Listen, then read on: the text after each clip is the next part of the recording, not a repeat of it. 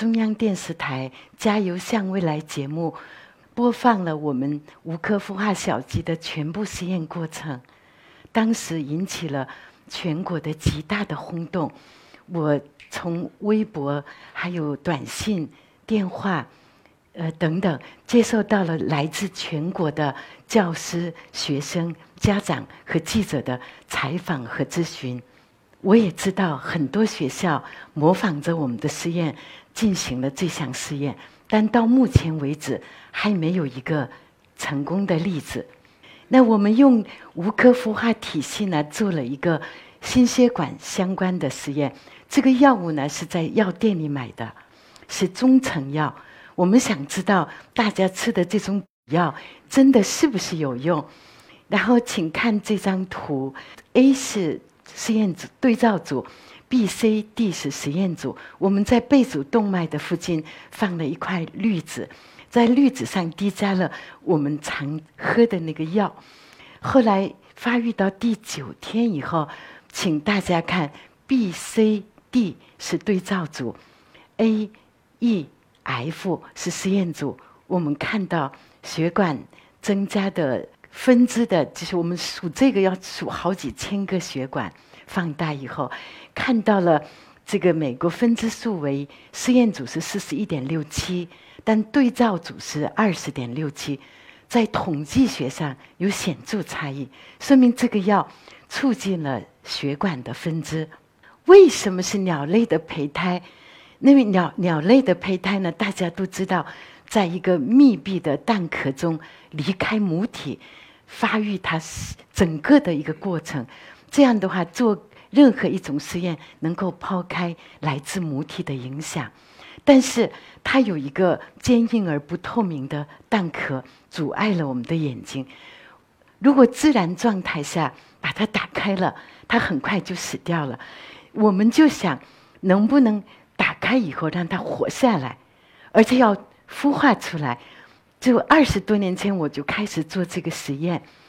我们开发的代用蛋壳法培养的鸟类胚胎的成果，填补了国内的空白。而且我用这个系统培养出了全世界首例无壳孵化北京鸭。谢谢。那什么是代用蛋壳蛋法呢？请看左边的这个。图是掏空了的北京鸭的蛋壳，然后把鸡胚放到里边，这是养到了七天了。右边是鸡蛋的壳，把里边去掉以后，把鹌鹑的胚胎移植到里边，这已经长到了九天了，都能看到鹌鹑的羽毛在出现。我们采用的代理蛋壳呢，要比自身的种蛋大二十克左右，原因是上方要切掉一个。呃，大概四厘米左右直径的一个口，另外一个我们要留出人工气室。那么，请看右边的无壳孵化，无壳孵化系统呢，用透明的人工材料，然后用透气性的保鲜膜模拟了种蛋的立体结构，补充乳酸钙，在在胚胎后期补充氧气供应的方式，培养出。一个个体，也就是您看到从一个蛋黄突然变成一个小鸡出来，这个系统可以三百六十度全方位的观察胚胎发育过程中的每一个细节。那请看左边的是我们常吃的商品蛋，它没有受精的时候，蛋黄上有一个实心的小小的点；如果是受精的话，是右侧的这个样子，是一个同心圆状的。中间有一个透明的一个圆形，那我们把它拿到显微镜下看的时候，左上图这个是我们肉眼看到的胚盘，然后把它放大成四十倍的时候，就看到它上下有两个胚层，中间还有一点细胞的感觉。当我们把这个种蛋放到孵化箱的时候，大概二十四小时培养以后，突然从一个地方。心脏就跳动了，然后呢，出现了模糊的血液。之后呢，我们把这个拿到四十倍的显微镜下，请看下边的黑白图。不仅心脏在跳动，已经看到原始的脊柱在形成。第二天写着零二，那个胚胎的心脏已经跳得非常有规律，血管自己形成了一个血岛，一点一点往外扩大。当他拿到显微镜下四十倍放大的时候，请看脊椎骨的每一个骨节已经看得非常清楚，就是它发育的非常的快。然后第三天的时候，头部、大脑、小脑的边界都能看到了，心脏的心室和心房都能够区分，脊柱的那个每一个骨节已经发育的非常完整了。请看第四天的图。我一生中做实验看了几十万个第四天发育的这个胚胎图，没有一个是完全一样的。生命就是如此美丽，它都是心脏在跳动，血管在延伸，毛细血管在逐渐增加。但是，请你们看下边的那个放大四十倍的时候，竟然眼睛在心脏的前边，心脏在它的后方跳动，下边是胃和其他的脏器。这个是发育五到十二天的胚胎，那我们先看一下第六天的时候，大脑的部分和小脑的部分边界更加清晰，眼睛变得很大，呃，然后第七天的时候能看到从酮体上突然延伸出四个板状的东西，这是什么呢？等再往下看，就看到那个第十天的时候，您看那个板状的东西已经分开了，这个是它的后脚。就是他的脚趾分开了，然后再往下看，第十二天的时候，那个大大的黑眼睛被什么东西遮住以后，眼睛变小了。原因就是长出了眼睑，把它覆盖住了，然后留下了出生的时候看到的鸡的眼睛的大小。再往下看，第十七天的时候，这个作为营养物质的蛋黄已经吸收的剩的比较少了，越来越变小。第十九天的时候，请看下边的右数第二张照片，鸡的喙、眼睛都长出来了，它的这个乳齿也长出来了。它用乳齿把尿囊膜给捅破以后，它要做好了出来的准备。如果是有硬蛋壳的话，它会。打开一个孔以后，用肩膀和头部拼命的努力，就把那个蛋壳给打开了。但是我们这个系统，因为上面盖的是透明的塑料杯，裹着它的是一个保鲜膜，所以需要我们帮助它从里边拿出来。谢谢。无科孵化系统其独特性和震撼性是其他实验体系无法比拟的。生命形成从单个细胞分裂开始，心脏启动跳第一次跳动，每个组织和器官的出现的时空的有序性，从粗犷到精细到精致的生命的雕琢的过程，给予我们的感动是无法言喻的。它让我们更加知道，更加懂得。生命的来之不易，更加珍惜生命，热爱生命。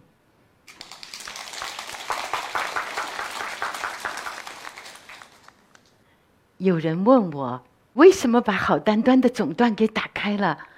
他为什么要让胚胎受经受这么样的磨难啊？其实大批大批的去死亡的时候，我心里特别的、特别的痛苦。有的时候还把他们给埋起来，然后还给他起上名字，然后纪念他。所以我四十多年不吃鸡肉，跟鸟类相关的我全都不吃，鸡蛋原来也不吃的，现在偶尔吃一点。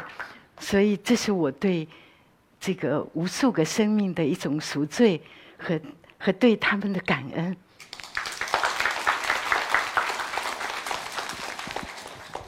但是我们是有目标的，请看我们第一个濒危动物的挽救模型。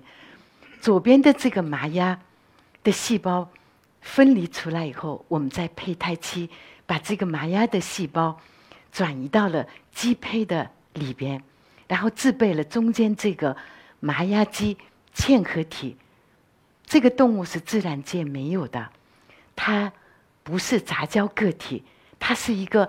两种细胞同时嵌合在一起的一个动物，也就是它的各个脏器里面都有来自麻鸭的细胞和莱昂鸡的细胞是混在一起的。那当然，受体的细胞要比供体的细胞量多，所以外观表现出来的更像鸡的感觉。但是您您看它的个子就像鸭子，它的身子修长，而且性格不像来航鸡那么一碰了就会蹦起来，特别温和。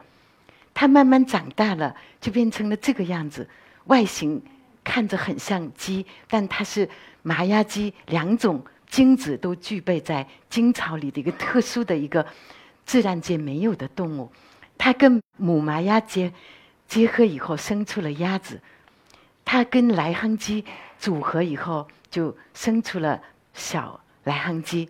那么，如果我们设想刚才的麻鸭是个病危动物的话，它自己已经没有了繁殖能力，或是繁殖能力特别低的时候，用这个办法，我们制造出一个濒危动物。鸡的抗核体雌雄交配的话，理论上应该有四分之一的纯的供体来源的后代出现。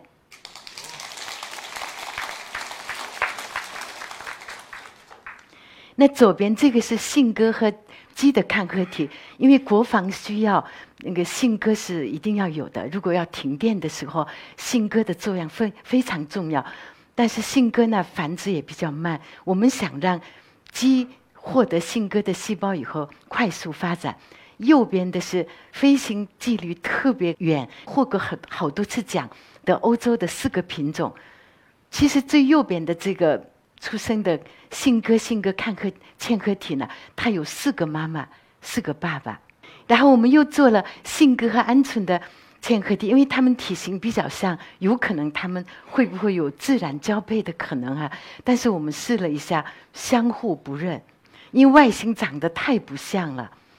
然后，请看这个是鹌鹑细胞转移到北京鸭做的嵌合体，左边的这个黑色的颜色还棕色的颜色来自鹌鹑，但请看右边的这个图，它左腿虽然是畸形，但是是有补的，但是右侧的脚因为。大量的鹌鹑细胞导致了它右侧变成了鹌鹑的脚，所以它站着的时候高低是不一样的。我们做了北京鸭和中华鳖的嵌合体，相互做了两种。请看这个红色的细胞是中华鳖的细胞在北京鸭里边的存在。你们看中间的那个血管里边还流动着中华鳖的红细胞在。鸭子的血管中移动，我们还做了一种心血管药物对胚胎血管发育的影响。这是北大的老师开发的一种药物，到现在也没告诉我它叫什么名字。但是我把这个滤子放到了背主动脉的附近，滴加了它以后，上边是试验组，左边 A 和 B 都是试验组，下边的 C 和 D 是对照组。我们看到。这个药物对血管发育有明显的促进作用。我们又在鸡胚的尿囊膜上培养了肝脏组织块、卵巢和软骨，因为鸡的胚胎呢具备了一个生命形成的所有的营养物。如果它能够培养东西的话，是一个天然的、最良好的、最简洁的一个培养基。所以我们在这里培养了很多的东西。大家都知道，同心半胱氨酸比较高的人，如果血压也高的话，脑卒中发生的概率就比正常人高很多。我们就想知道同心半胱氨酸到底对这个生物体有什么样的影响。我们用零点五毫摩尔的同心半胱氨酸处理了总蛋。第八天的时候，我们取了样品，请看左上角跟右上角比较。它出现了严重的头部的畸形，然后切片也看到了它的形状是不正常的。下边的图，右下角那个是正常的胚胎，左边的那个看到它的下半部分脊柱的部分有裂痕，把它放大以后，最左边的这个图就看到脊柱裂是非常严重的，就说明。同心半胱氨酸增加的时候，对生物体是有各种各样的不良影响的。这个是在早期，也就是你们刚才看到二十四小时培养模糊的脊柱和模糊的血液刚刚出现的时候的期，我们在神经管注射了一些外源基因，在做神经方面的研究。而研所呢，判定那个痴呆儿的一个基因，头部的有一个基因是跟这个有关的，但他们又无法证明。我们用我们这个平台，结合干扰 RNA 的技术。把那个他们设想的那个部位的基因给封阻了，这样以后发现这个鸡胚出来以后是异常的，所以这个试验后来获得了自然科学基金的一个很大的一个资助，也就是在哺乳类里做不了的，或是在人体里面无法做的，用我们这个平台就可以做。我们也用这个平台移植细胞制备了不同的动物之间的模型，然后呢让它形成。免疫宽容模型，免疫宽容也就是当你移植外来的那个脏器或细胞的时候，希望它不排斥。我们通过这个免疫宽容的模型，研究了各种淋巴细胞在免疫宽容中的作用，这样间接的可以为人类的那个器官移植的时候做一个那个基础的一个数据来做参考。谢谢，然后。大家都不喜欢转基因，但是转基因看是做什么了？我们用这个微注射针注射到这个胚胎的胚盘的上下层中间，用转基因的方式，我们制备一些优质的动物、高产的动物、抗病的动物。举一个例子吧，大家都知道禽流感为什么鸭子不得？鸭子有一个基因，它是不得禽流感的。我们要把这个基因如果转到了鸡里边，鸡可能会。不再得禽流感，所以转基因可以做很多的研究。那有一个商业例子，这个莱亨鸡呢，一年能下三百多个蛋，但是肉质比较好的土种鸡呢，一年可能就下不到一百个的种蛋。所以我们把莱亨鸡的原始生殖细胞完全给用药物给去掉，然后在它迁移的时间，把这个。另外一个土种鸡的原始生殖细胞放到里边，竟然莱亨鸡的爸爸妈妈生出了百分之九十九的土种鸡。那么无壳孵化呢，把一个看不见的胚胎发育过程变成了一个清晰可见的生物学实验，为研究环境对胚胎发育的影响，为人类制备疾病模型、心血管研究模型。药物筛选的模型提供了一个科学实验的平台。这项试验将为疾病的防治、维护人类健康提供科学依据。感谢大家的聆听，谢谢。